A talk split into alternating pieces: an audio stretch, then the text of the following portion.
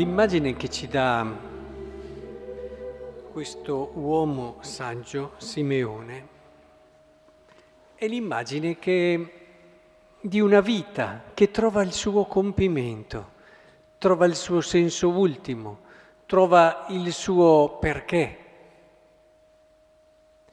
E sappiamo tutti come eh, la morte è un qualche cosa che che spaventa, che tante volte genera anche nel nostro cuore una sorta di trauma, soprattutto quando ci sono dei legami, degli affetti, quando viene meno una persona che è stata importante per noi, o se pensiamo alla nostra morte, quando diventa quel passo da cui nessuno è tornato a dirci cosa c'è dopo tra le persone che conosciamo e allora ha quel carattere di buio, di, di mistero che può spaventare. Ma qui non abbiamo un uomo spaventato, qui abbiamo un uomo che dice chiaramente ora puoi lasciare, Signore, che il tuo servo vada in pace, secondo la tua parola. Il Vangelo vissuto bene ci porta lì, perché ci porta a Cristo. Il Vangelo vissuto bene ci porta a vedere la nostra vita con una chiarezza di significato che senza Cristo non ci potrebbe essere, neanche nei momenti di difficoltà, eccetera se noi siamo legati a Cristo, se noi sappiamo riconoscere Cristo, ecco che anche quei momenti lì acquistano un senso. La vita di un credente è una vita che ha quella luce lì. La felicità e la gioia che noi dobbiamo testimoniare al mondo, e sapete che è un'omissione quella di non essere segno di luce e di gioia nel mondo, è quella gioia, non l'euforia, il fare baracca e così via. Quella lì è una gioia che fanno forse meglio gli altri rispetto ai credenti, ma è la gioia di chi si sente che la sua vita ha un chiaro significato e la vede compiuta.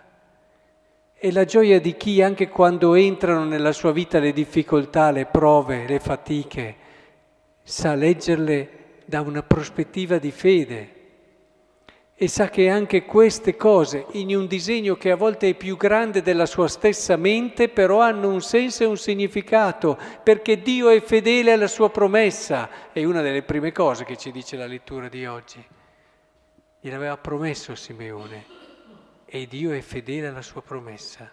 E anche quando noi non riusciamo, perché abbiamo oggettivi limiti a capire il mistero grande che ci sta davanti, però noi sappiamo che Dio è fedele alla sua promessa e anche questo ci permette di dare un senso e un significato, proprio lì dove non arriviamo. Vedete, non era facile riconoscere Gesù, per niente, non era semplice perché è passato e non l'ha visto nessuno, che lì c'era colui che tutti stavano aspettando. È importante che lo sappiamo riconoscere proprio lì dove nessuno lo riconosce. L'uomo di fede è così. Sappiamo vederlo vivo, presente, lui che dà significato a quello che sto vivendo e allora tutto acquista una luce nuova. Il mio nascere, perché siamo nati un giorno? Perché siamo nati? Siamo nati in Cristo lo comprendiamo perché, ma lì lo comprendiamo. Lì comprendiamo che c'è un amore che non possiamo neppure contenere se lo comprendiamo anche solo in parte, che ha voluto proprio noi e ci ha desiderati. Non siamo venuti al mondo a caso, al di là di quella che può essere la storia concreta che ci ha portato al venire alla luce c'è un desiderio d'amore proprio per noi, un desiderio che si radica fin nella notte dell'eternità, proprio noi.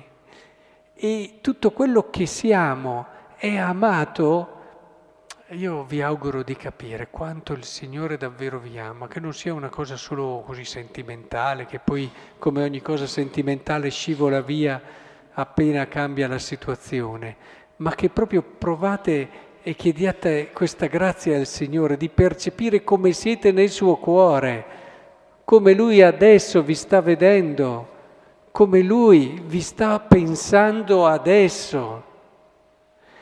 E e allora capirete il valore, la dimensione della vostra persona. Voi siete infiniti perché è infinito l'amore che Dio ha per voi adesso. Avete una dignità unica proprio perché per Lui siete così. Non c'è niente di più importante nell'universo. E questo lo dobbiamo capire senza problemi di sembrare orgogliosi, eccetera. È una sciocchezza questa. Non c'è niente di più importante per Dio di quello che sono io adesso. Questo non è in contrasto col valore degli altri, non è matematica l'amore.